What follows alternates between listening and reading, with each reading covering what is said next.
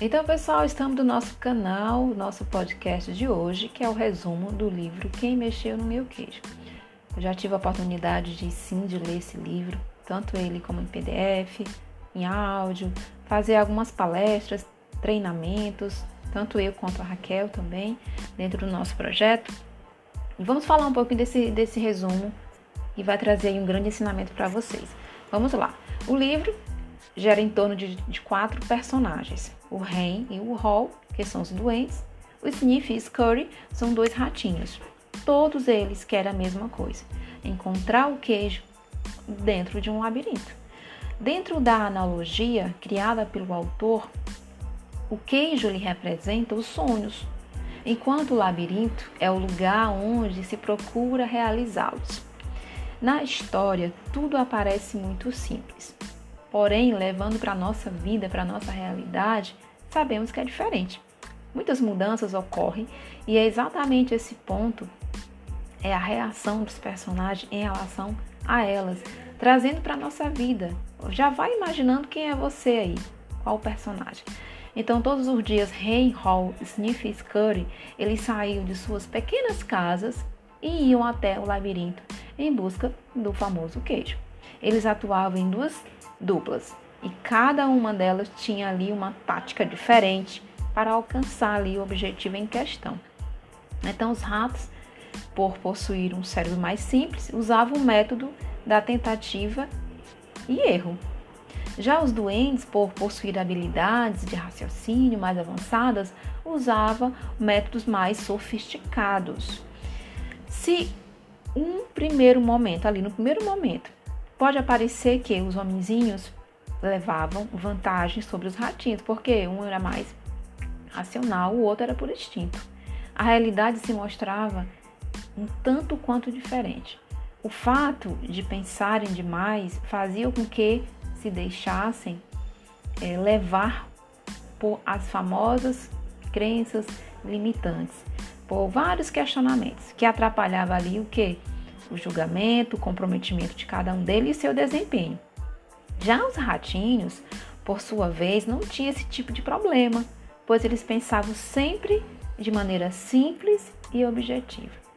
Então vamos lá, um dia todos eles encontraram queijo em determinada região no labirinto e se acostumaram a ir até o lugar todos os dias para comer.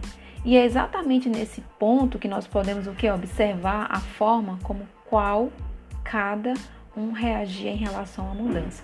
Os ratos, mesmo acostumados com a mordomia, mantiveram-se em alerta, enquanto os homenzinhos entravam na chamada zona de conforto, acreditando que o queijo encontrado era direto adquirido e que não precisava se esforçar para continuar desfrutando daquilo, que nunca ia acabar, que estava bom demais, então não precisava mais de nada. Ou seja, ficaram ali acostumados. Quando o queijo acabou, sem é, questionar, né, os ratos eles partiram o quê? Em busca de outro labirinto. Não, eu vou ter que buscar outra, outra maneira. Aqui não está mais legal, eu vou ter que ir.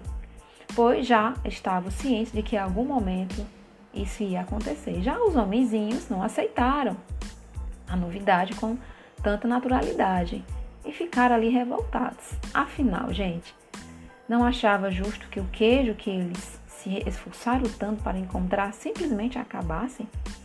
A partir daí, cada personagem eles começaram a demonstrar ainda mais o seu perfil. Observa, cada um existe uma dor existencial gerando cada vez mais o que identificação com o leitor, com você que está agora nos ouvindo no nosso podcast. Então o livro ele vai trazendo essas lições. Primeiro, entender que a mudança é um fato. Nós estamos nesse mundo, ela vai acontecer de qualquer maneira. Então a mudança sempre ela vai acontecer, pois ela faz parte da nossa vida. Então, encontrar o queijo, ou seja, alcançar o objetivo.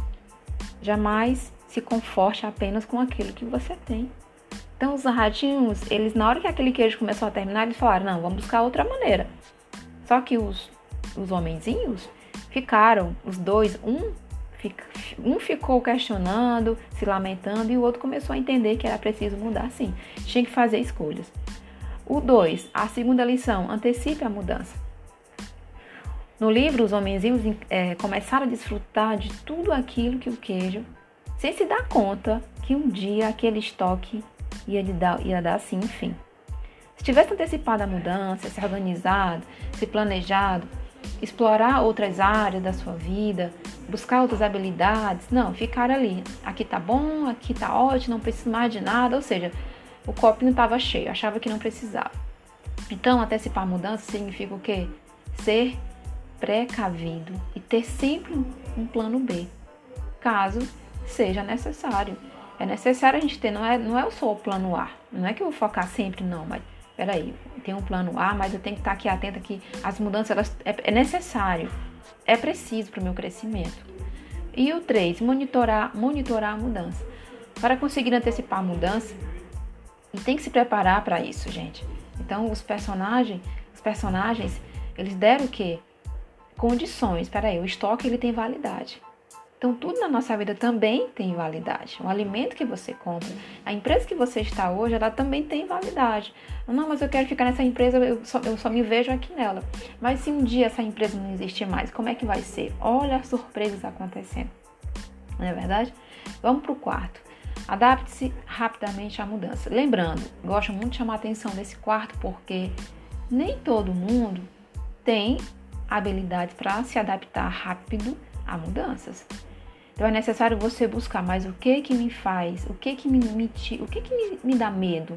Por que que eu não confio? Né? Então, essa parte do quarto, é, a gente tem que ter esse cuidado dos livros, né, principalmente de autoajuda, de não seguir a fórmula. Nem toda a fórmula é para você.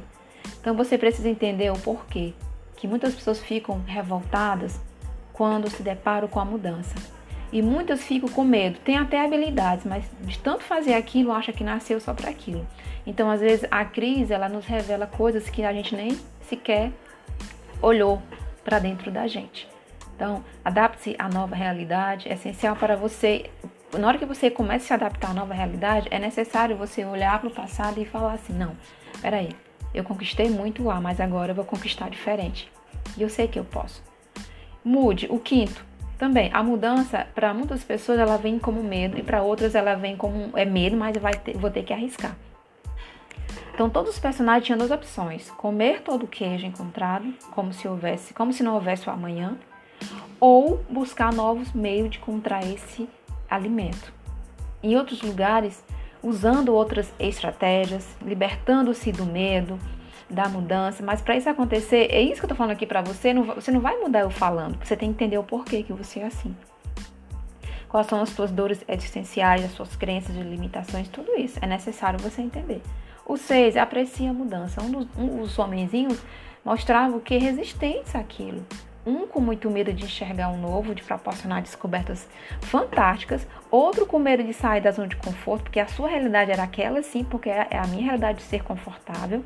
Então, gente, na vida acontece da mesma maneira. Por mais assustador do que o novo emprego ou a mudança de cidade, novas experiências, vai gerar esses motivos vai trazer alegrias. Você, você foi promovido agora, mas você está alegre, mas ao mesmo tempo está triste porque não sabe o que vai acontecer, quem é o teu novo chefe, mas você está feliz. Então, eu vou apreciar, vou me jogar. E para quem tem medo, não vai se jogar. Tem algo ali. Então, ó, o Sniff, ele é inovador, ele percebia ali as mudanças rapidamente, que são os ratinhos. O Scurry também era um produtor e agia rápido. Só que o Ren, ele era meio conservador.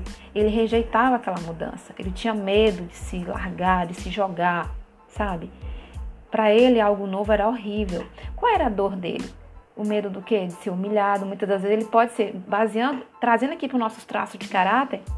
Para você que nos escuta, que já entende, para você que não entende ainda, vai nos seguir nas redes sociais, Poderosamente Mulher. Estamos lançando aos poucos esse estudo para você.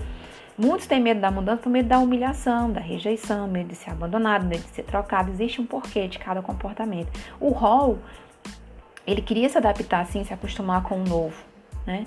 Ele começava a perceber que era necessário mudar, que era o melhor para ele. Tinha o Hall, ele tinha um traço diferente. Então, assim, busque os livros, as leituras, mas entenda aquilo, aquilo não é uma fórmula para você. Entenda um pouco, a, entenda a, lá nas águas profundas o porquê que você tem medo de umas coisas, porquê que você tem medo de dizer sim, por que, você fala não para as pessoas ou sim para as pessoas? Por que, você não faz o que você faz com medo de ser rejeitado, de ser humilhado, trocado, de ser apontado? O real da história é essa. Entenda o porquê. Existem estudos claros, objetivos, que vai te dizer o porquê que você tem medo da mudança. Você quer muito, mas algo te prende. E vai dizer também o porquê que você se libertou de tudo isso. Então, gente, essa é a nossa mensagem para você. Busque se entender melhor e esse foi. E deixa, nós deixamos aqui o Poderosamente Mulher essa pergunta: Quem mexeu no seu queijo?